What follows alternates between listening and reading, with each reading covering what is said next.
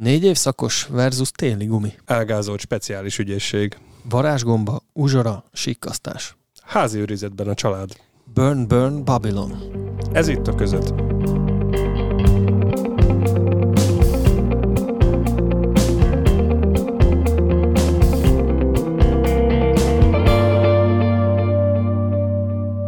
Között Podcast vadonatúj intróját hallhattátok, mégpedig Csiba Gábor Csibusz tollából, gitárjából és egyéb hangszereiből. Ezúton is üdvözöljük őt, Innen is köszönjük. innen is köszönjük neki, és azt kell róla tudni, hogy Csallóköz legnagyobb hangmestere, a felvidéki Csallóközi Gomoly zenekarnak a frontembere jelenleg. A Gomoly zenekar egyébként felvidék és Csallóköz jelenleg egyik legjobb zenekara szerintem. De Ez az így a van. kérdés, de az a kérdés, Dávid, hogy szerinted melyik, illetve ha már itt tartunk, szlovákiai magyar felvidéki csallóközi együtteseknél, melyek voltak, vagy melyek a kedvenceid a hazaiak közül? Hát, hogyha zenekart kéne mondani, akkor a Waterfall-t mondanám. Milyen funkis rockzenét játszottak a 2000-es években, jól tudom, Király Helmeci, de az biztos, hogy kelet-szlovákiai zenekar volt, és Nádasdi Péter volt az énekes frontember, aki jelenleg a Tália Színház színművésze. Hm.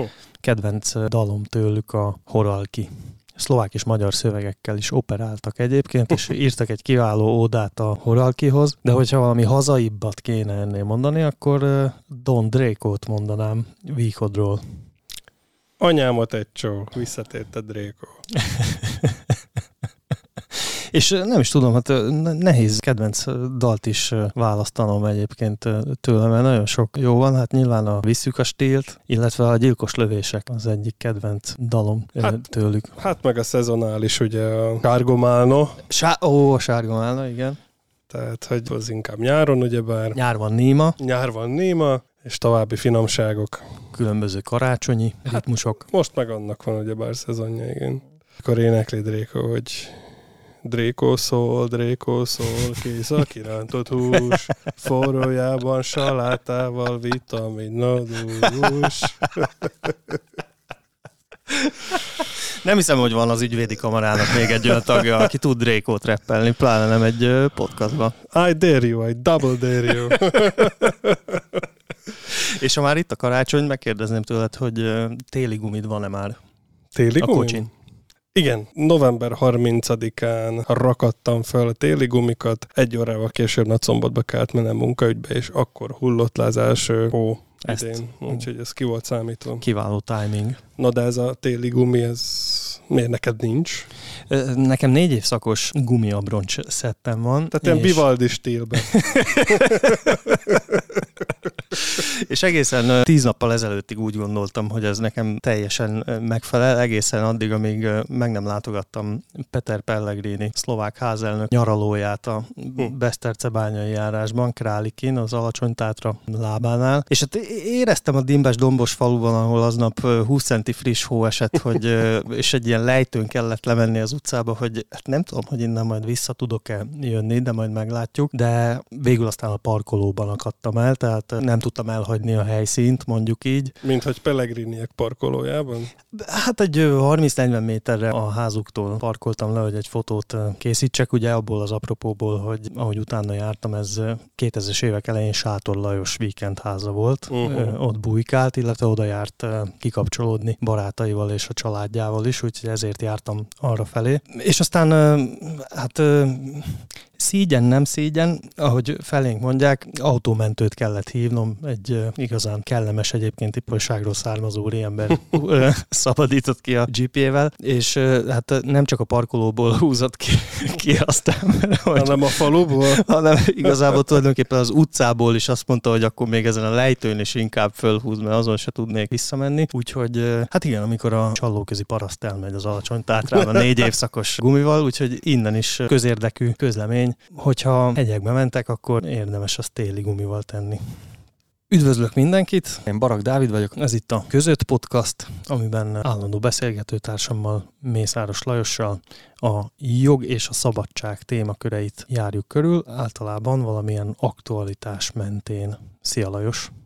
Mindenkit szeretettel köszöntök. Szia, Dávid. Elsősorban köszönjük szépen az észrevételeiteket, amiket a podcast kukackozott.sk e-mail címre küldtök nekünk. Több levél is érkezett már a műsorainkkal kapcsolatban. Nagyon szépen köszönjük az észrevételeket, és ne felejtsetek el témajavaslatokat is tenni. Nyitottak vagyunk mindenféle kezdeményezésre, és hogyha valamilyen téma érdekel titeket, akkor azt jelezzétek nekünk bátran e-mailben. És akkor térjünk is rá a mai adásunk témájára. Egy korábbi adásunkban te használtad azt a kifejezést a választások után, miután Suta Estok belügyminiszter különböző tisztogatásokat hajtott végre a belügyminisztériumban és a rendőrségen, hogy a bosszú vonaton nincsen fék, és hát ott eléggé úgy tűnik, hogy nem, hogy nincs fék a bosszú vonaton, hanem már gázol is, és a közeljövőben az első áldozata ennek a bosszú vonatnak a speciális ügyészség lehet. Mit szólsz ehhez?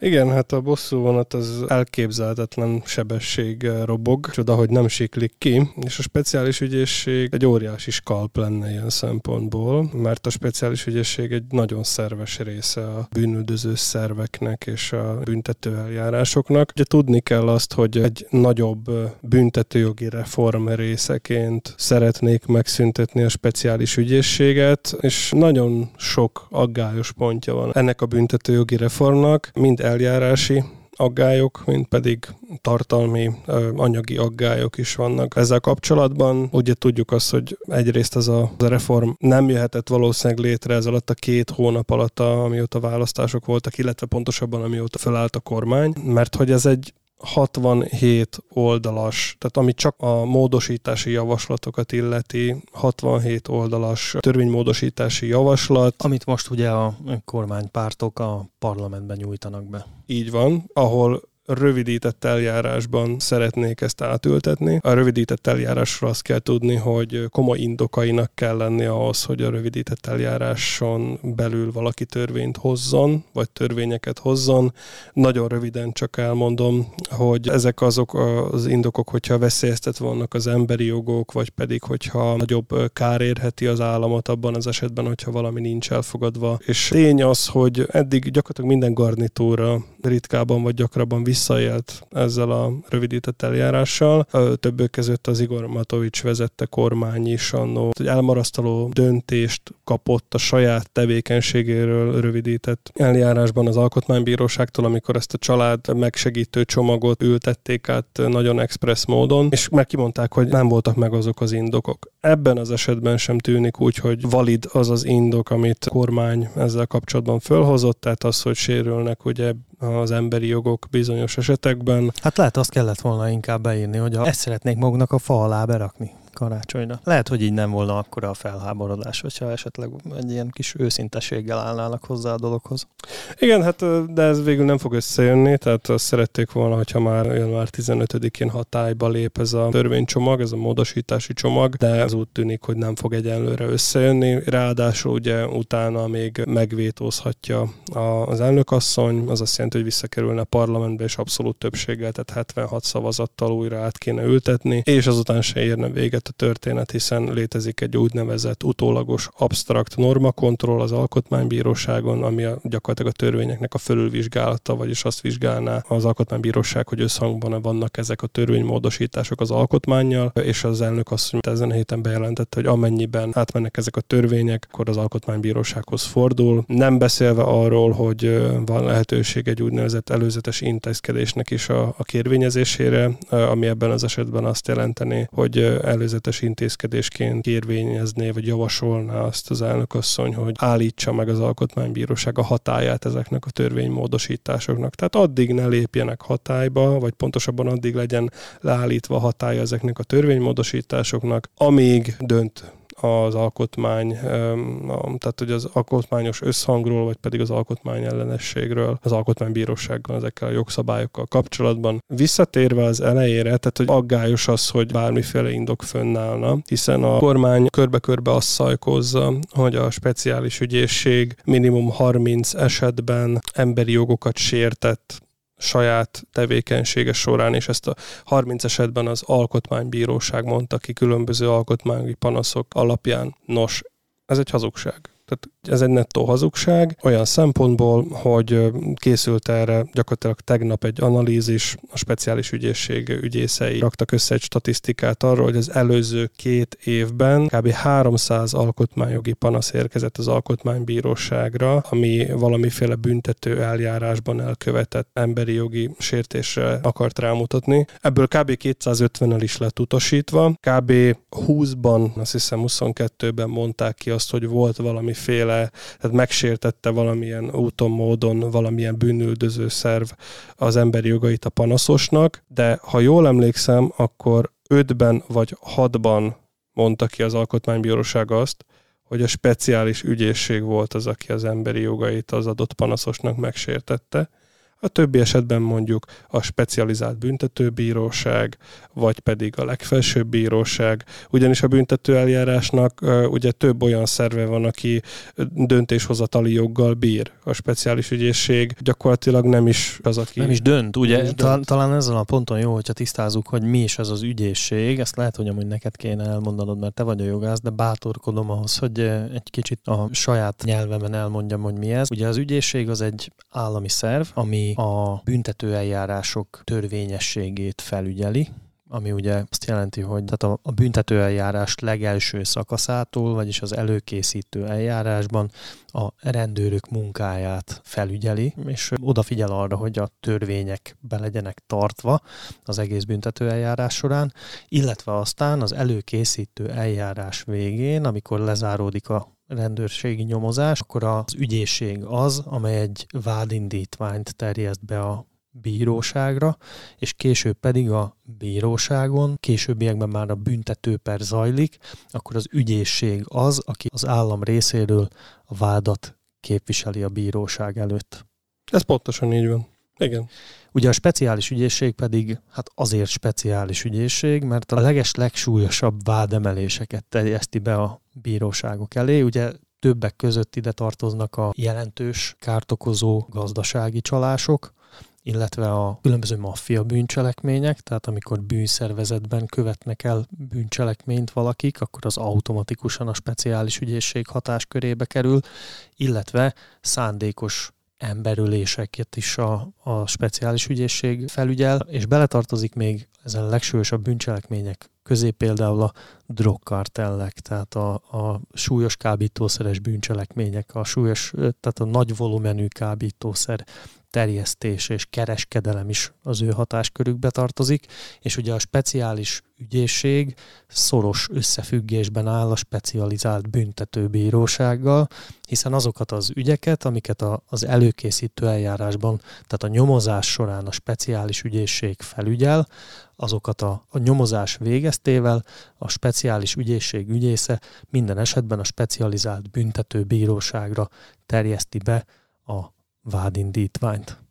Így van, és ugye van egy olyan indoka, vagy egy olyan mm, argumentuma jelenleg a kormánynak ezzel kapcsolatban, hogy szó sincs arról, hogy a specializált büntetőbíróságot megszüntetné, csak is az ügyészségről van szó, és az ügyészségnek egyébként is az ügyei átmennek ugye a kerületi ügyészségre, vagy ez a terv, hogy a kerületi ügyészségre átkerülnek a, az egyes kerületi ügyészségekre ezek az ügyek, amit most a speciális ügyészség visz, és hogy az, aki még ezután is aggályosnak gondolja ezt az egész tervet, az valójában megkérdőjelezi a kerületi ügyészeknek az erudáltságát, vagy a talpra esettségét és a fölkészültségét. Na megint csak azt kell, hogy mondjam, hogy nem erről van szó. Tehát ez egy kicsit ilyen félrevezetés, csúsztatás, hogy nincs semmi baj, hogyha a speciális ügyesség megszűnik, de a specializált büntetőbíróság megmarad. Ezt valószínűleg azért is mantrázza a kormány, mert ugye a specializált büntetőbíróság az azután jött létre, hogy a speciális bíróságot az alkotmánybíróság egyszer már megszűnt tette.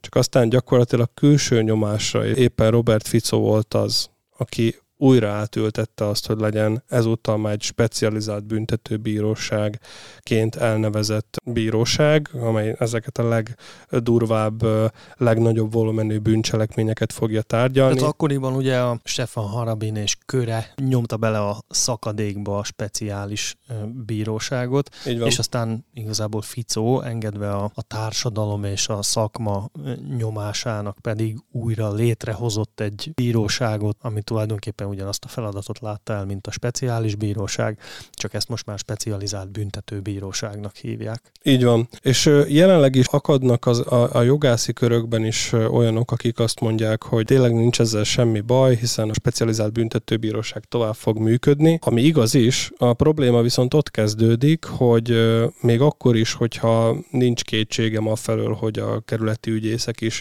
felkészült, és a munkájukat száz százalékban végző és szenvedéllyel végző jogászok, viszont itt arról beszélünk, hogy a legsúlyosabb bűncselekményekkel kapcsolatos ügyek egyik napról a másikra átkerülnek valaki olyannak az asztalára, akik az utóbbi tíz évben, több mint tíz évben nem foglalkozott hasonló bűncselekményekkel, újra bele kell, hogy olvassa magát, és néha ezek az ügyiratok több tízezer oldalasak, tehát például a kuciak gyilkosságnak az ügyirata az több tízezer oldalas, 20 valahány ezer, hogyha, hogyha jól tudom, talán még több is, és itt azért az idő is faktor. Tehát egyrészt a kerületi ügyészeknek most megvannak a saját ügyeik, nem kevés, amúgy is aluldimensionált az egész állomány, ugyanúgy, mint minden állami hivatalban. Mellé megkapják a legbonyolultabb eljárási és tartalmi szempontból is legbonyolultabb legbonyolultabb ügyeket, amikbe bele kell magukat olvasni, amik gyakorlatilag el fognak ezáltal húzódni, és sokkal nagyobb a hibának is a lehetősége ezáltal. Tehát ilyen szempontból érdekes lenne az, hogyha elmondanád, hogy látsz-e különbséget akár egy ilyen tárgyaláson, vagy egy ilyen eljárás során, te, mint újságíró, mondjuk egy kerületi ügyész által tárgyalt ügyben, vagy egy járási ügyész által tárgyalt ügyben, mert ugye például a Nagyszombati Járási Bíróságra hm, szoktál járni, azt tudom, és a specializált büntetőbíróságra is. Tehát, hogy látsz -e különbséget a speciális ügyésznek a munkája között, és mondjuk a járási vagy a kerületi ügyész munkája között? Igen, hát elég jelentős különbségek vannak. Azt hiszem, hogy onnan indítanám, amit te is említettél, hogy nem mindegy, hogy mivel foglalkozik minden nap munkaidőben egy ügyész,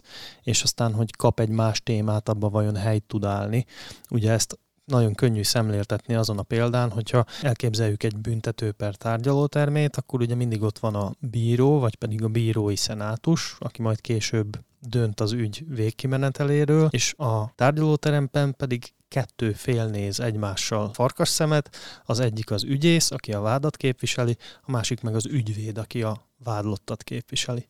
Na most, ha csak az ügyvédek példáját vesszük, akkor hogyha valakit szándékos emberöléssel vádolnak például, és ügyvédet akar magának választani, akkor nem olyan ügyvédet fog választani, aki mondjuk gazdasági ügyekkel vagy polgárjoggal foglalkozik, vagy nem olyan ügyvédet, aki esetleg vállóper specialista, vagy esetleg betörőket képviselt eddig, hanem olyan védőügyvédet akar választani magának, aki már látott szándékos emberölésről szóló ügyiratot, aki már vett részt egy olyan peren, ahol egy olyan súlyosságú ügyet tárgyalnak, mint amivel őt is vádolják. Tehát ugyanez érvényes természetesen az ügyészekre is, és itt is minden tisztelet a járásokon és a megyéken dolgozó tisztességes ügyészeknek, de bizony nem foglalkoznak korrupciós bűncselekményekkel, nem foglalkoznak bűnszervezetekkel, nem foglalkoznak olyan iratokkal, mint amekkora iratokkal a speciális ügyészség foglalkozik. Ugye volt szerencsém nekem is már pár ilyen iratba betekintést nyernem, és ugyanúgy, ahogy a 2018-as csallóközi maffia per ügyirata, ami közel 30 ezer oldalas volt, ott van mellette a Dora Ferenc alsóhatári polgármester és vádlott társainak ügyirata, ami még ennél is nagyobb, az egy 30-40 ezer oldalas oh. ügyirat volt, és a speciális ügyészség egyik ügyésze egy jó megjegyzést tett valamelyik interjújában ezen a héten, hogy amikor átkerült a járási ügyészségről a speciális ügyészségre, és megkapta az első iratát, ami nem tudom, 30-40 ezer oldalas volt, akkor azt mondta, hogy hát miért hoztatok nekem ide annyi papírt, mint amennyit a járáson az egész életemben nem kaptam volna. Úgyhogy tehát a, a bonyolult ügyeket specialisták vizsgálják, és egyébként Maros Zsilinka főügyész most tett egy olyan kijelentést a kormány szándékával szembe menve, hogy meglévő ügyeket, amiknél már vádemelés történt, ott megmaradnak azok az ügyészek, akikhez eddig az adott irat tartozott. Uh-huh. Tehát annyit ígért egyenlőre, hogy útközben legalább nem lesz váltás, hanem ahol már sor került a vádemelésre, ott nem fognak az ügyészeken változtatni, hogy aztán jöjjön valamilyen új ügyész, akinek megint ugye meg kell ismerni annak a 40 ezer oldalnak a tartalmát, és utána pedig újra kezdenie valahogyan az ügyet. Na most az én tapasztalatom egyébként az, hogy ugyanúgy, ahogy a specializált büntetőbíróságon, a speciális ügyészségen is a legkomolyabb szakemberek dolgoznak. Tehát sokszor volt olyan érzésem, például a nagyszombati járásbíróságon, hogy, és ezek emberülési maffia kötődésű ügyek voltak, hogy néha olyan érzésem volt, hogy jobban ismerem az iratot, mint az ügyész. Tehát nem ismerte az ügyész a kulcsfontosságú szereplőknek a neveit például nem tudta fejből keresgélnie kellett, vagy pedig beidézett valamilyen tanút, és nem tette föl neki azokat a releváns kérdéseket, amiket fel kellett volna tennie, és a bíró látta el ezt a feladatát később. Tehát uh-huh. tulajdonképpen az ügyész idézett be egy tanút kihallgatásra, neki kellett volna kihallgatnia, de annyira nem tudott releváns kérdéseket föltenni neki, hogy a bíró felismerve a kínos helyzetet, inkább megcsinálta az ügyész helyett a kihallgatást. És aztán beszélhetnénk olyan egészen abszurd dolgokig, hogy, és ez már ugye a, a gazdaságos, tehát az eljárás gazdaságossága is egyébként azt hiszem, hogy törvényben van ez foglalva. a büntető eljárásnak az egyik fő elve, a gazdaságosság elve, gyorsaság és gazdaságosság elve. Erre nagyon sokszor szoktak a bíróságon is hivatkozni, és például megint csak emberülési ügyekről tudok beszélni, amiket én követek, azok sajnos ilyenek, de például ugye az emberülési ügyeknél kárt is szoktak okozni az elkövetők. Ugye mi a kár? Az a kár, hogy kórházi ellátásra szorult egy bizonyos illető. Most mondok egy nagyon konkrét ügyet. 2000-ben volt nagy menyeren egy leszámolás, ahol fejlövést kapott egy, egy újvári férfi, két halálos áldozata is volt ennek a merényletnek, és az egyik férfi viszont, aki fejlövést kapott, túlélte. Uh-huh. És természetesen nagyon sokáig volt kórházban, és a perirat része lett, ez az elszámolás is, uh-huh. hogy mennyibe került az ő neki a kórházi ellátása és a kezelése, és az egészségbiztosító pedig kárigény nyújtott be ennek a büntetőpernek a keretein belül, számszerűsítették az összeget, és ugye ennek a vége az kell, hogy legyen, hogyha elítélik a vádlottakat, akkor később nekik kell megtéríteniük, ha meg tudják miből téríteni azt a kárt, amit például a sértett kórházi ellátása ért. Így van. És ilyenkor például károsultak között a perben megjelenik, mint fél, az egészségbiztosító is. És az egészségbiztosító képviselőjét nem igazán szokták behívni kihallgatásra, uh-huh. mert természetesen fogalma sincs arról, hogy pontosan mi történt a kórházi kezelés során, hiszen uh-huh. az dokumentálva van, le van papírozva, benne van az iratban, és egy kihallgatás során a szakemberek nem tudnak mit hozzátenni.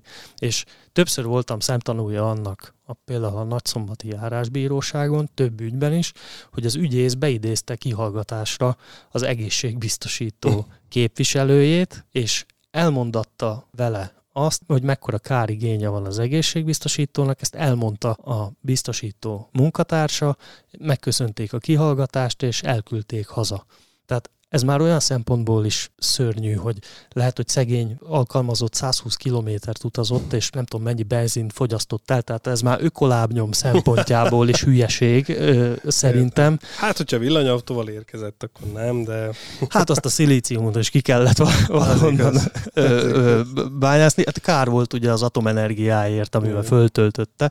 Úgyhogy, és Lehetne sorolni még ezeket a, az apróságokat. Nem szeretnék természetesen általánosítani. Van, hogy, és tényleg országszerte, bár olyan sok helyen nem voltam, de például Besztercebányán, Nagyszombatban, vagy akár Dunaszerdahelyen is a járásbíróságon, sőt Galántai járásbíróságon is volt olyan élményem, hogy megfelelő kezekbe van az irat, ami az uh-huh. ügyészt illeti, viszont a speciális ügyészségen pedig sehol nem volt az az érzésem, hogy inkompetens volna az a személy, aki a vádat képviseli. Az pedig a másik dolog, hogy ugye a specializált büntetőbíróság az pedig tényleg egy olyan hely, nem csak a rendszeren belül, hanem az egész országban, amire így bemegy az ember egy tárgyalásra, akkor tudja, hogy tehát ott a legrosszabb dolog a vádlottak padján lenni. Tehát, hogyha valaki a specializált büntetőbíróságon a vádlottak padján ül, akkor ott elég nagy a baj, és ugye 97%-os hatékonysággal képviseli a vádat a speciális ügyészség,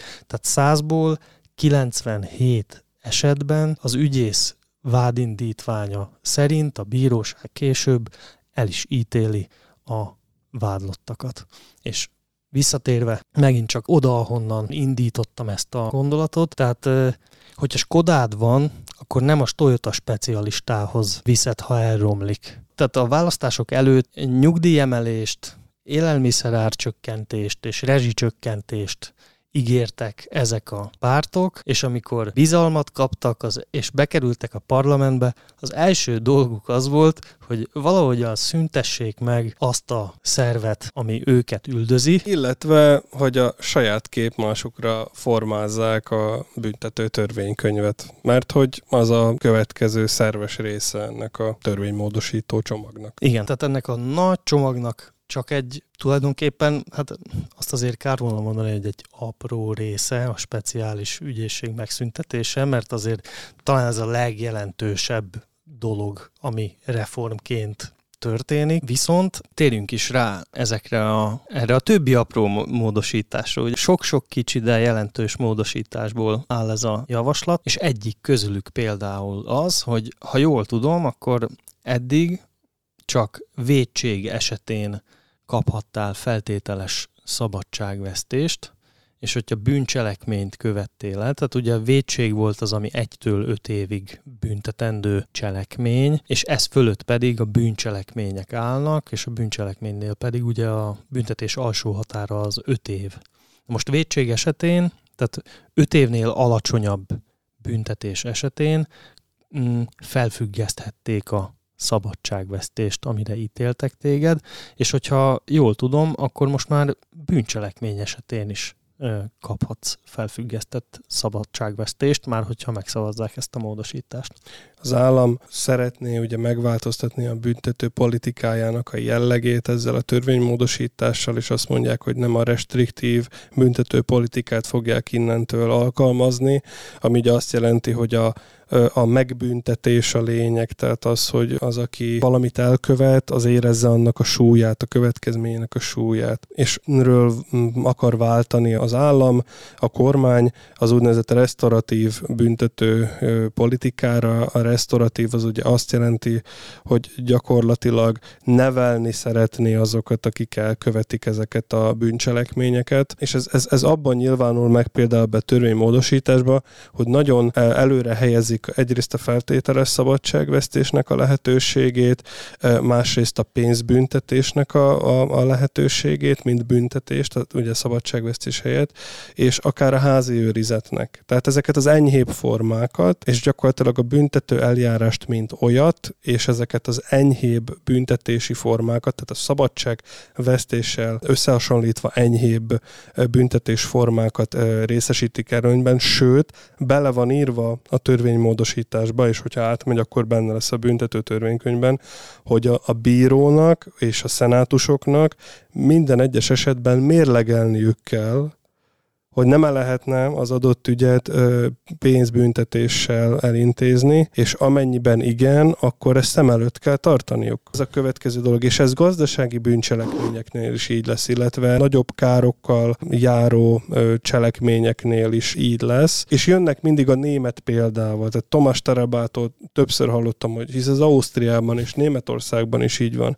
Mm. És ez a része rendben van, tehát hogy megint csak ott tartunk, hogy ez egyfajta féligasság, meg csúsztatás, Mert az egy dolog, hogy nálunk tényleg magasak ezek a büntetési határok, de nálunk magas a korrupciónak a mérlege is, és, olyan, az, a, és tehát... olyan a társadalmi kultúránk, nem olyan, mint Németországban vagy Ausztriában, ahol nem azt mondom, hogy nincs bűnözés, nem erről van szó, csak teljesen más a társadalmi berendezkedés, és a társadalmi berendezkedés, illetve a fölépítésétől azért az is függ, hogy milyen büntető politikát érdemes alkalmazni. Nálunk ez egy poszt-szovjet, szinte balkáni országban, ez inkább motiválni fogja valószínűsíthetően a bűnözőket arra, hogy hát megúszhatom feltételessel azt, hogyha elsikasztok mondjuk fél millió eurót, mert hogy ez a helyzet, és erre még azt hiszem, hogy ki fogunk térni. Igen, hát pont ezt akartam mondani, hogy ahhoz, hogy, ahhoz, hogy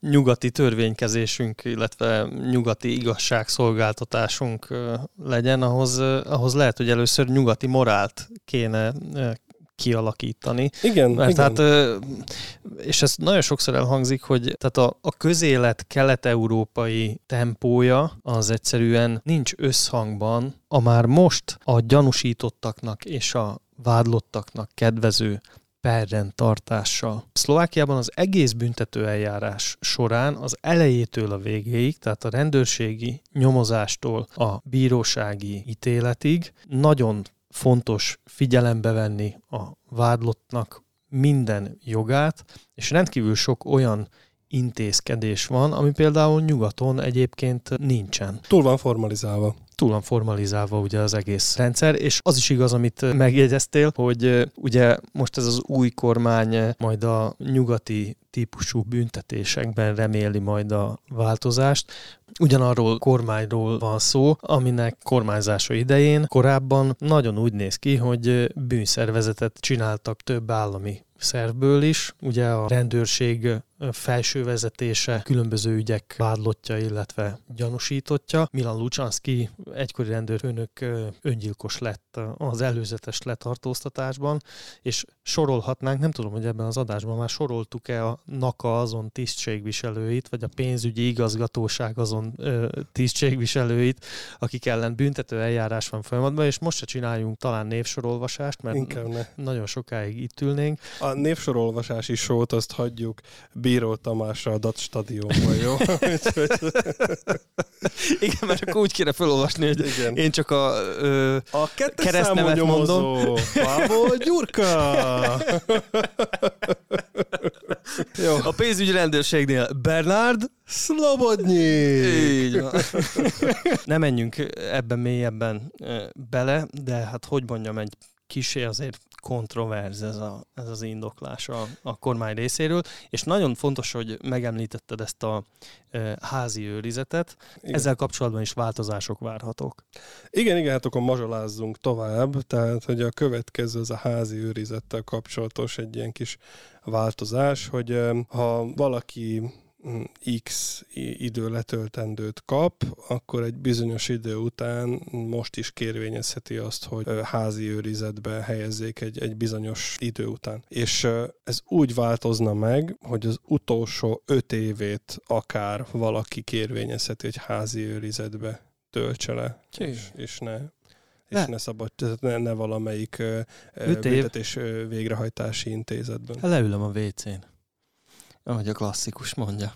Tehát az utolsó, mindegy, hogy milyen bűncselekményről van szó, a büntetésed utolsó öt évét kérvényezheted, és természetesen ez a bíróság döntésén múlik, tehát így nem van. automatikus, hogy így van, ezt engedélyezi van, ez a bíróság, ez fontos. de a bíróság döntésén múlik, hogy ezt uh, engedélyezi -e. Tehát vannak bizonyos feltételei tehát például az, hogyha valaki olyan magatartást tanúsított a szabadságvesztése során, ami ezt esetleg indokolhatja, hogy ő házi őrizetben, stb. Tehát, hogy van egyfajta feltételrendszer, nem egy ö, olyan feltételrendszer, amit ne lehetne teljesíteni. Hát igen, ugye ez a reszocializációs prognózistól is igen, függ igen, az adott igen, elítéltnek, igen. illetve jó magaviselettel kell bírnia a börtönben. Igen. Nem szabad eldugni a távirányítót a cellába a többiek elől, meg De, ilyesmi gondol. Így van, hát például. De, tehát, De nekem például az jutott eszembe, amikor ezt olvastam, hogy innen csak egy lépés az, hogy benne legyen az, hogy esetleg valaki saját maga által épített börtönbe vonulhat, mint annó Escobar, ugye, és a, a narkozba ez be volt mutatva, hogy kötött ugye egy, egy megegyezést az állammal, hogy akkor oké, okay, börtönbe vonulok, de ezt én fölépítem magamnak, és akkor lesz ott jacuzzi, meg mit tudom én mi. Tehát, hogy uh, innentől ez egy lépés. Igen, de egyébként fontos, hogy azért ez akárhol ez a magánbörtön nem lehet, illetve akárhol letölteni nem lehet, mert feltétel, mármint hogyha nyomkövetőt kap a, az adott elítélt, akinek ezt engedélyezik, akkor olyan helyen kell tölteni a házi őrizetét, ahol van 3G szignál uh-huh. legalább, tehát ahol van, van mobil lefedettség. Hál' Istennek nem 5G. Nem, igen. De például Dora Ferenc, egykori alsóhatári polgármester, aki 25 éves fegyházbüntetését töltik különböző maffia bűncselekmények és gyilkosságok miatt, éppen azért nem lehetett a vizsgálati fogságának az utolsó idején a saját alsóhatári otthonában, mert vizsgálatot ugye ilyenkor kikér, kiküldenek egy szakértőt a helyszínre, aki különböző méréseket végez, és leellenőrzi, hogy van-e megfelelő térerő ahhoz, hogy ez a nyomkövető eszköz működjön, és Dora Ferenc alsóhatári házában bizony nem volt megfelelő térerő. Azt akarod mondani, hogy alsó határon nincs 3G? Mm, azon a helyen nincs. Hát ki itt a polgármestered? Móka és kacagás ez az új törvény. Jó, hát ezt máshogy igazából nem is nagyon lehet kezelni ezt a feszültséget, mint hogy... Laughter through tears, ahogy az angol mondaná. Mm, igen. Így. Na, és akkor még, hogy maradjunk a házi őrizetnél, tehát a házi őrizetet eddig mármint mind büntetés, tehát nem, a, nem az eljárás folyamán, hanem amikor el van ítélve valaki, és azt az ítéletet hozta a bíróság, hogy akkor ezt otthon leülheti a WC-n, vagy a spájzba, vagy ugye akárhol az egész házba. Ezt eddig legfeljebb négy éves büntetésnél lehetett alkalmazni, és most már ennek a határa is fölment. Igen, azt hiszem, hogy itt tíz évre ment föl, vannak bizonyos megkötések, viszont még mindig ott tartunk, hogy ez is egy jelentős enyhítés ahhoz képest, ahogy eddig működött az egész rendszer. Tehát ugye kap az ember 8-9-10 évet, és akár otthon is leülheti, és ugye azért hangsúlyozzuk még egyszer, ez mindig esetfüggő, mindig individuális, és mindig a bíró dönti el, hogy alkalmazható az, az adott elítélt esetében a házi őrizet, mint büntetés. Így van. Következően olyan pontja ennek a törvénymódosításnak az, hogy elég sokat foglalkozik az egyes kábítószerrel kapcsolatos bűncselekményekkel. Nekem a személyes kedvencem az, hogy expressis verbis bekerült a büntető törvénykönyvbe a varázsgomba mi lesz a következő, a kenyér? Igen, és én ahogy ezt átböngésztem, elég pici mennyiségek vannak a csekély mennyiségként meghatározva. Tehát például marihuána esetében 2 gram növényi törmelék szakszóval élve. 2 gram növényi törmelék az még hogy, hogy hívják ezt csekély mennyiségnek ö, ö, számít? Hát, vagy, tehát ez a nyepatra nem noszt volt, tehát csekély, elhanyagolható mennyiség. Elhanyagolható mennyiség, de az is büntetendő, nyilván. van. Viszont 2 gram fölött pedig már jelentős mennyiségnek uh-huh. számít. Mondjuk ez azt hiszem a marihuánál kicsit máshogy van, mert laboratóriumi vizsgálat alá vetik a talált anyagot, uh-huh. és aztán hatóanyag mennyiség, tehát hogy mennyire erős az adott szer, ez alapján határozzák meg később, hogy milyen mennyiségű, és ez a csekély mennyiség, ami még mindig, tehát hangsúlyozom, ez is büntetendő, ez mindenféle kábítószernél megvan meg van határozva. Kokain esetében például 0,3 g, heroin esetében 0,5 g. Az az érdekesebben, hogy igazából nem a fekete piaci egy adagot határozták meg csekély mennyiségben, mert nyilván mindenki, tehát az adagot általában azt gramra mérik ezeket a szereket, ugyanúgy a marihuánát, a kokaint, a metamfetamint, a, a heroint, és általában egy gram számít, tehát nyilván ez több adagot tartalmaz az egy gramnyi anyag, de fekete piacon ez a legkisebb mennyiség, ez olyan ugye, mint a benzinkúton, amikor tankolsz, hogy legalább 5 euróért kell tankolnod valahol, ki is van írva. Azt hiszem, hogy ez a fekete piacon is nagyjából így működik. Meglepődtem egyébként azon, hogy extazi tablettánál négy darab tabletta volt a csekély mennyiség. Hát egy átlagos családnak. Papa, mama, gyerek. Így, így, így. Csupa szív szeretet, nem? És például ott van, meg van határozva ugyanúgy a, ennél a varázsgombánál is, hogy már a gombaspórák is belekerültek ebbe az új törvénybe. Azt hiszem valahogy ilyen 40 spóráról van szó, amiből majd aztán több ilyen gomba nőhet ki. Nem vagyok nagy szakértő, illetve csekély mennyiségnek számít marihuána termesztés esetén a kettő növény. Hát tagadhatatlan, hogy szakemberek dolgozták ki ezeket a módosításokat. A, a kormányban is találhatunk szakembereket ezekre a dolgokra. És akkor mehetnénk kicsit tovább. Metamfetamin esetében 0,2 g ez a csekély mennyiség, és az LSD-t is belerakták, és itt ezt a szakértelem látszik, mert úgy határozták meg, hogy három papír. Tehát három bélyegig. Három bélyeg. Ö, okay. ö, csekély és zárójelben oda rakták, hogy trip. ö, ez nagyon, nagyon aranyos. Illetve még a növényekhez visszatérve, nem csak a kanabisz és a gombák kerültek bele, mint növények, tehát ugye még mint nem kábítószer, hanem még mint növények, hanem a kokacserje mm. is belekerült. Egy darab kokacserje számít csekély mennyiségnek.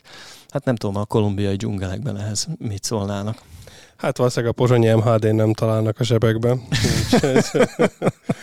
Ligát falon valahol kokacserjéket. Igen, úgyhogy tehát itt bele is lehetne kötni ugye ebbe, amit említettél, hogy nyugati típusú büntetéseket vezetünk be. Ugye csak a kábítószeres bűncselekmények esetében nem vezetnek be semmilyen dekriminalizációt, illetve szó sem esik erről. Az egy dolog, hogy ugye most már szétszedik a birtoklást és a terjesztést, uh-huh, mert igen. ugye eddig egyetlen paragrafus volt ezekre a kábítószeres bűncselekményre, hogyha valakinél saját használatra kábítószer találtak, akkor az kábítószer birtoklás, előállítás és terjesztés miatt indítottak ellene büntetőeljárást. Most Igen. már ezt szétszedik, de igazából a, ezeken a mennyiségeken nem változtatnak, és az égvilágon semmilyen dekriminalizáció nem történik mint ahogy egyébként, ahogy Németországot emlegetik, Németországban 2024-től kísérleti jelleggel dekriminalizálni fogják a, a marihuána birtoklást. Ez megint csak egy következő szelete, ez a drogokkal kapcsolatos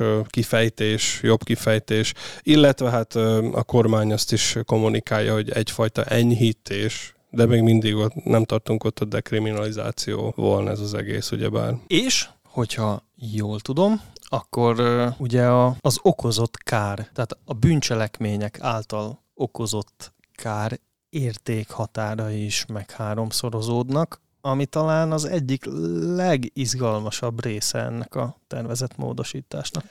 Ez egy igazi kis csemege, olyan szempontból, hogy nagyon sok szabadságvesztés mértékét a bűncselekményeknél, amilyen szabadságvesztésre ítélhető az adott személy, annak a mértékét nagyon sok helyen befolyásolja az, hogy milyen kárt okozott hogyha ez ugye megmérhető, és a kár, mint olyan, meg van fogalmazva, definiálva van a büntető törvénykönyvben. Tehát jelenleg kárnak számít, hogyha valamin 266 eurós kár keletkezik. Tehát onnantól kezdődik a kár. És az már bűncselekmény és is igazából, nem? A hát 266 vétség, eurós kár. Ja, az vétség, vétség, vétség, vétség. igen. Tehát az alatt szabálysértés uh-huh. hogyha valaki 266 euró alatti kárt ö, követel. Tehát a pénztupok szépen magyarul. Tehát van a kár. Aztán van a nagyobb kár, az a tízszerese a kárnak, tehát tízszer 266 euró. Van a jelentős kár, az a 260, tehát a kár százszorosa fölött kezdődik, tehát 26.600 euró minimum, és aztán van a nagy kár, tehát az utolsó kategória, négy kategória van gyakorlatilag. Uh-huh. Ezen nem, ez, ez nem is változik, tehát marad ez a négy kategória. Marad a négy kategória. Csak hogy változnak ugye a mértékek. Mert... Mi az alsó határ? Tehát a 266-ról Ez egy falu. Nem tudunk szabadulni talán azt ettől a tematikától van a műsorban. Nem, oké. Okay. Ugye eddig 266 eurótól kezdődött a védség, most ha elfogadják a, az új Igen. törvényt, Tehát akkor... A, a kiskár, mondjuk így, a kiskár volt a 266 euró, és a kiskár az új törvénymódosítás szerint 700 euró. Tehát az a, hát majdnem a háromszorosa. Aztán a nagyobb kár, tehát a második kategória, az 35 ezer eurónál magasabb, összeg. Gyakorlatilag egy millió korona az még kiskárnak számít. Ah, 700 hát. és 35 ezer euró között. Kinek, hogy? Aztán a jelentős kár, ami eddig ugye 26.600 volt minimum, az most minimum 350 ezer. Értsd, 350 ezer euró lesz. Csiha. És a nagy kár, az pedig 700 ezer lesz minimum. Na, Na most azt, én azt olvasom ki ebből, hogy büntetlen előélet esetén, hogyha 700 50 ezer euróig terjedő gazdasági csalást hajtok végre, akkor nem is biztos, hogy letöltendő szabadságvesztést kapok a végén. Sőt, tehát ugye ez több ponton csavaros ez a történet. Ez, erre hallottam egy nagyon kifejezést, ez, ez úgy hangzik, hogy ezek ilyen kis rejtett taposóaknál ennek a törvénymódosításnak, mert hogy nem csak a kárnak a mértékeit definiálják sokkal magasabban, hanem ugye mivel az egyes bűncselekményeknél a szabadságvesztés mértéke is a kár mértékétől függ, ráadásul az egyes szabadságvesztéseknek az időtartamát csökkentik. Példaként lehetne említeni mondjuk az uzsorának a bűncselekményét, ahol jelenleg, hogyha valaki uzsora bűncselekményét követi el, és azzal jelentős kárt okoz, akkor 5-től 12 évig terjedő szabadságvesztést kaphat. Na most ugye jelenleg ott tartunk, hogy a jelentős kár aktuálisan 26.600 eurótól kezdődik. Uh-huh. És hogyha valaki 26.601 eurós kárt okoz uh-huh. uzsora bűncselekménye által, akkor 5-től 12 évig terjedő szabadságvesztésre ítélhetik. Nyilván ez más dolgoktól is függ, de elméletileg ez, a, ez az időtartam, ez a terjedelem, ami szóba jön. Hogyha átmegy ez a törvénymódosítás, akkor például, hogyha valaki uzsora bűncselekményével jelentős kárt okoz, akkor jelentős kárnak már nem minimum 26.600-nak kell lennie, hanem minimum 350 ezer eurónak, több mint tízszeresére nő az, amit gyakorlatilag uzsorával, amilyen kárt kell okoznia. A jelentős kár. Nem beszélve arról, hogy a jelentős károkozásnál a szabadságvesztésnek a esetleges terjedelme az megváltozik, és már nem 5-től 12 évig terjedő szabadságvesztéssel jár, hanem 2-től 8 évig terjedő szabadságvesztéssel jár. Ami azt jelenti lefordítva... Ezt kilobbizta ki? Nem tudom. Tehát, hogyha jelenleg 26.800 eurós kárt okoz valaki uzsorázással, akkor kaphat 12 évet, ha a törvénymódosítás után valaki 357 ezer eurós kárt okoz uzsorázással, akkor kaphat maximum 8 évet, nem beszélve arról, hogy akár feltételest is kaphat, mert, mert ugye bár... és leülheti otthon. És, és egy részét, vagy ha, vagy ha szabadságvesztésre ítélik, akkor, akkor leülheti otthon az utolsó 5 évet is akár. Csodálatos. Ugye az uzsora, csak hogy értsük egymást, ugye ez az a bűncselekmény, aki valaki hitelt ad bárkinek, de hát általában rászorulónak, uzsorások általában olyannak adnak hitelt, akiknek a pénzintézetek már nem adnak, mert ugye nem hitelképesek. Ez azért általában különböző roma telepeken elterjedt talán, bár biztosan létezik más Hát ez, más ez formája egy is. igen. De ugye a lényeg az, hogy nem igazságos kamatra ad kölcsön, hanem tartozás többszörösét kéri aztán később vissza. Az pedig még aggasztóbb, hogy akár azt a következtetést is le lehet ebből vonni, hogy megéri csalni, lopni, hazudni. Tehát már nem, nem először említem az adócsalásokat ebben a műsorfolyamban, de hogyha például valaki elkövet valamilyen áfacsalást, amit most ugye hogy készpénzes tranzakciókat lehet korlátlan mértékben folytatni. Aki nincs képbe, az hallgassa meg a közöd előző adását. Most ugye ez viszonylag egyszerű áfa csalásokat végrehajtani, és hogyha 350 ezer eurót nem haladja meg az a kár, amit te ezzel okozol, és büntetlen előéletű vagy, és ez az első bűncselekményed, akkor szinte garantáltan nem fogsz letöltendő szabadságvesztést kapni, hanem valami feltételes büntetés, de legrosszabb esetben leülheted otthon házi őrizetben a büntetésedet, főleg akkor, hogyha megtérítetted ezt a kárt. És akinek esetleg eszébe jutna. Lehet, hogy vannak uh, hallgatóink, akik már most így spekulálnak a, a, a fejükbe, hogy hm, 350 ezerig, igen, az nem rossz, de hogyha mondjuk nem volna elég, hogyha mondjuk 250 ezret valaki elcsalna, és arra gondolna, hogy akkor itt már, a, már ugye kábítószerek terén is följött a család, de akkor hát az adócsalások terén is jöjjön föl, mondjuk a családot is be lehet vonni egy ilyen bűncselekmény sorozatba, és hogyha van négy, négy felnőtt a családban, és fejenként 250 50 ezer eurót elcsalnak, és senkit nem fognak leültetni letöltendőre, akkor van egy millió eurójuk. És hogyha lebuknak, akkor legfeljebb visszaadják, de azért, hogyha valaki ilyen spekulálna, akkor ez már nem ilyen egyszerű, mert az ilyen összeesküvések már kimerítik a szervezett csoport fogalmát, és ugye a szervezett csoportot onnan lehet megismerni, hogy legalább három személy alkot, alkotja, nincsen benne különösebb uh, hierarchia, viszont egy bűncselekmény elkövetésére esküdnek össze ennek a csoportnak a uh, tagjai, és ez bizony már súlyosbító körülmény, háromtól tíz évig terjedő szabadságvesztéssel uh, járhat. Ráadásul ugye ennek a sokkal ismertebb formája a bűnszervezet, amit klasszikusan maffiának nevezünk. Ez abban különbözik a szervezet csoporttól, hogy itt már hierarchia is van a, a különböző tagok között, tehát az, a bűnszervezetnek kell, hogy legyen vezetője, a szervezet csoportnak pedig nem. Szervezet csoportban szoktak egyébként nagyon gyakran ilyen gazdasági bűncselekményeket, vagy akár kábítószeres bűncselekményeket elkövetni, ahol a felek egyenlő félként vesznek részt, és aztán nagyjából egyenlő, egyenlő mértékben osztoznak a profiton. Azért ez a családdal kapcsolatos dolog, amit eszembe jutott annyi, hogy hát nem tudom, tehát hogyha elkapják a családnak a tagjait, és mindenkit házi őrizetre ítélnek, akkor ez... megy a baranyaiba.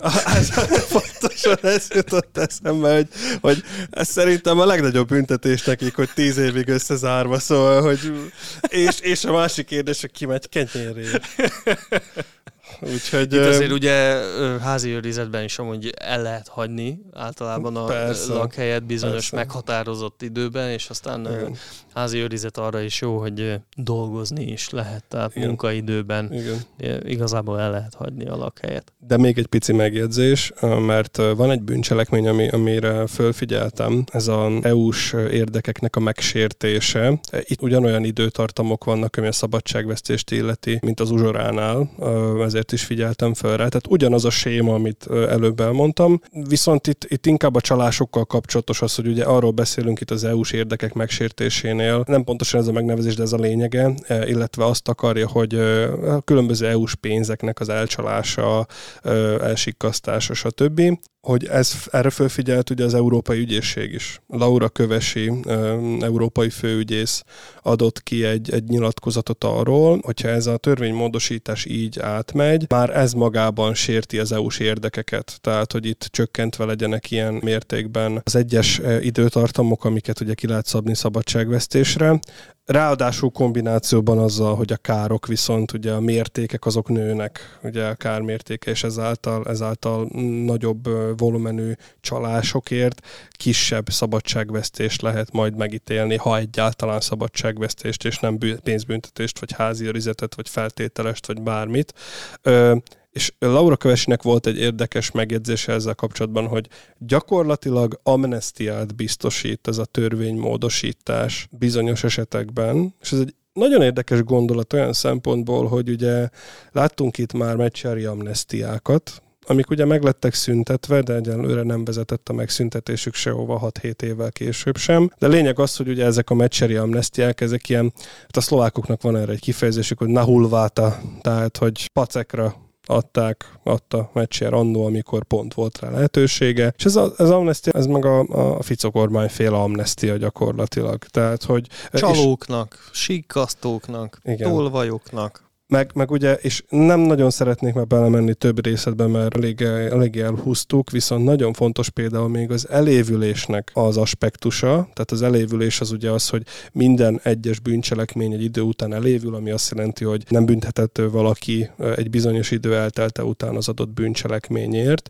és ez a törvénymódosítás, ez több bűncselekménynek az elévülési idejét is rövidíti, Többek között olyan bűncselekményeknek, amiket az úgynevezett vámszedő ügyben, tehát a mítnyik ügyben szereplők követtek el, vagy pedig a, a gorilla ügyiratban szereplők bűncselekményeit is elévülté teszi ez a törvénymódosítás. Ezzel kapcsolatban pedig Daniel Lipschitz speciális ügyész jegyezte meg több interjúban is, hogy ha csak egyetlen napig hatályos lesz ez a törvény, akkor örökre elévülnek ezek az ügyek. Tehát ez nem úgy működik, hogyha mondjuk elévültnek tekinthető ez az ügy, de később változik a törvény, esetleg egy új kormány megváltoztatja a törvényt, és visszahosszabbítja az elévülési időt, akkor se lehet már semmit vissza. Nem, nem, mert, mert a hatájának az idejében elévült. Elévült. És ugye a mítnyik azért ez egy elég nagy ügy, ami jelenleg a specializált büntetőbíróságon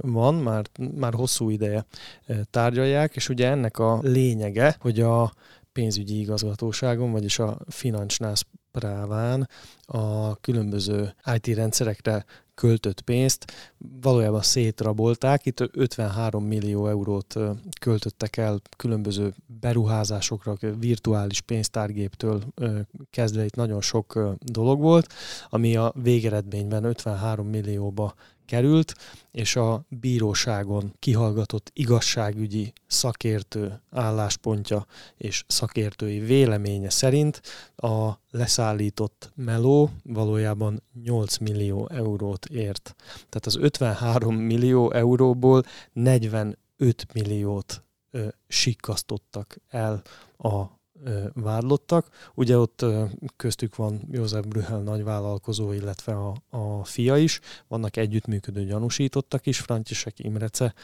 személyében például, aki a aki a pénzügyi igazgatóság egykori igazgatója volt, és nagyon érdekes, hogy ezekkel az IT tenderekkel összefügg Peter Pellegrini neve is, ugyanis ügy másik együttműködő gyanúsítottja, Michal Szuhova vallott arról, hogy egy ilyen IT tendert követően 150 ezres kenőpénzt rakott egy ilyen pesgős dobozba, és adta le ezt a dobozt Miroslav Víbok nagyvállalkozónak, aki aztán továbbította a dobozocskát Pellegrininek, és később pedig át is adta az üzenetet állítólag Pellegrinitől. Ez a elhíresült Pelle köszöni, Pelle gyakuje című mondat, és pontosan abból az okból kifolyólag, hogy egyenlőre csak Szukoba vallott erről az ügyről, Pellegrinit hivatalosan a rendőrök nem kezelik gyanúsítottként ebben az ügyben, viszont hogyha hatályba lépne ez a tervezett törvénymódosítás, akkor ez a korrupciós ügy is, ez a vizsgálat is mehetne a kukába. Illetve maga a már bíróságon lévő Métnyik ügy is. Igen. Itt egyébként, tehát, hogy nagyon sok változás van még az együttműködő gyanúsítottakkal kapcsolatban is változtatnak dolgokat. Itt paradox módon szigorítják nekik a, a, a pozíciójukat, és, és kicsit úgy leszűkítik, de azt hiszem, hogy egyelőre már nem érdemes ebbe belemenni. Valószínűleg még vissza fogunk hozzátérni, hiszen rezonálni fog ez a dolog.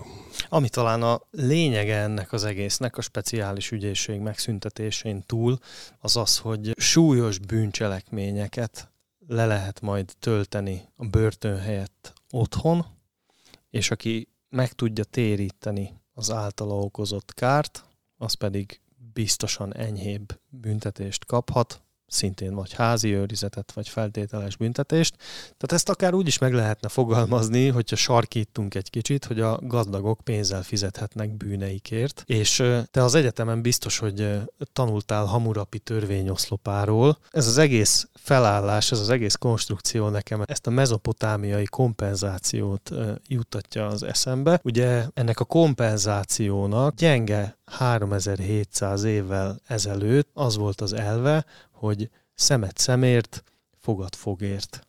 Na most Tehát, és ugye ez az egyik legősibb kőbevésett törvény, sőt talán a legősibb. A legősibb. A legősibb kőbevésett törvények egyike, a szemet szemért, fogat fogért elve. Hát, ha tíz parancsolatot nem számoljuk. Hogyha tíz parancsolatot nem számoljuk, és így szólt babiloni kompenzáció elve, ha egy szabad ember kiveri egy szabad ember fogát, üssék ki az ő fogát is.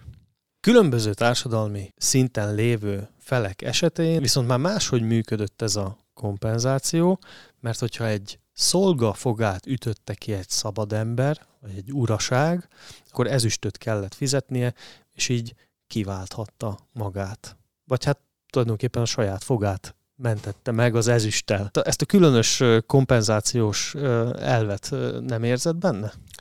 Aztán még, hogy nyugatra tartunk, aha. Hát, vissza Mezopotámiába.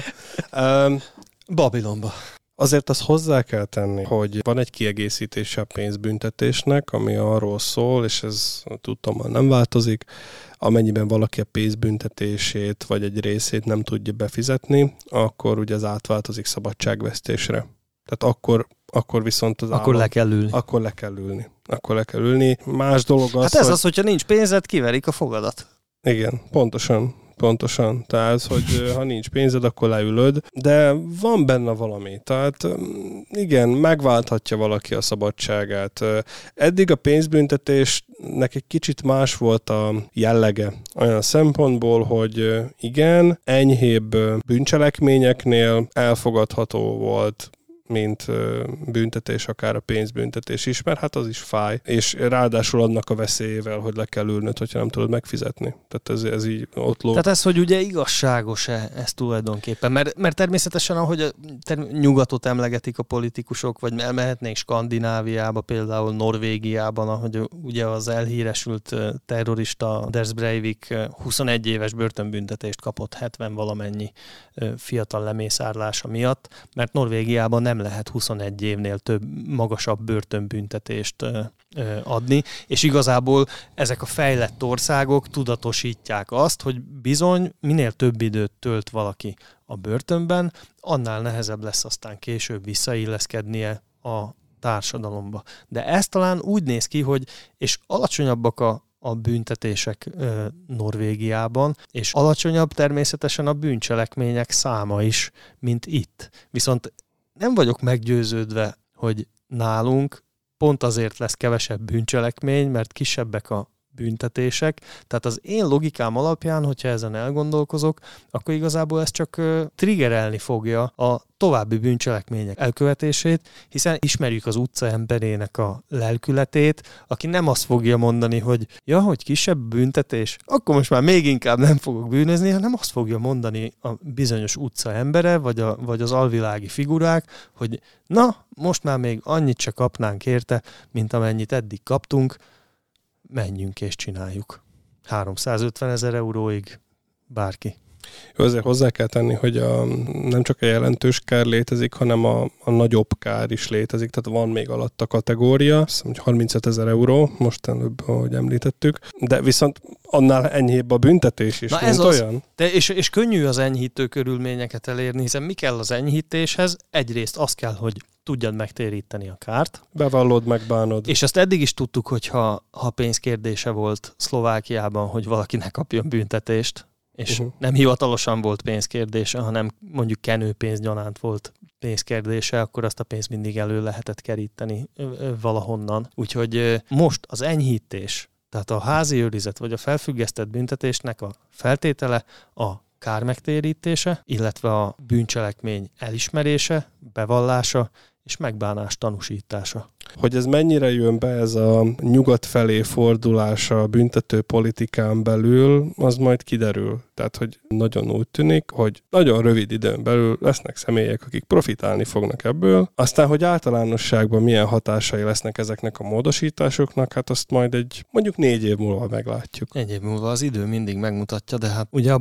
babiloni útra térve, azért érdemes megemlíteni azt is, hogy Babilon történelme visszanyúlik egészen a Bábel tornyáig, és hogyha már párhuzamoknál tartunk, akkor lehet, hogy érdekes megemlíteni azt, hogy ugye a korabeli emberek Bábelben összevonták az erejüket, hogy egy égigérő tornyot építsenek, amivel szerintük kivéthetik Isten ítéletét, ha Isten újabb özönvizet bocsátana a földre, és elvesztették Isten hitüket, és az égig akarták, hogy érjen ez az épület, csak hát Isten közbe szólt, összekeverte az építők nyelvét, onnantól ők már nem tudtak kommunikálni egymással, és nem épülhetett föl ez a torony, de egyébként ez, a, ez az égigérő torony, ez egy bibliai jelkép is, pont ezt a fenhéjázó világi fényűzést jelképezi, és az Isten elleni lázadást, és mint szimbólum egyébként a, a regi zenében is a, az önteltséget és a hatalommámort, az eltiprást, az elnyomást testesíti meg. Hm. Itt azért én még látok ilyen párhuzamot. Ugye, aki hallgatott már életében regi zenét, az biztos, hogy, hallotta a Burn Burn Babylon hm. című sort, tehát tulajdonképpen uh-huh. az egész regi arról szól, hogy ezt Babylon szót, mint egy szimbólumot használják erre az elnyomásra, és a legfőbb célja ennek a rasta mozgalomnak, ennek a Babilonnak a, a felszámolása, és egyszer majd képletesen szólva, talán majd ezt a Babilont is, ami most itt alakulni kezd, talán egyszer majd ezt is föl kell égetni, de az nem most lesz, hanem később, és úgy gondoltam, hogy ha már nem egyszer zártuk idézettel a közöd adását, akkor legyen most is így, és bár nem gondoltam volna, hogy már a negyedik adásra bibliai idézettel, ószövetségi idézettel fogok jönni, de úgy gondolom, hogy az aktuális helyzetre reagálva még a papok is elmondhatnák a híveknek a templomban ezen a hétvégén, vagy azon a hétvégén, mielőtt elfogadja ez, az, ez a parlament ezt az új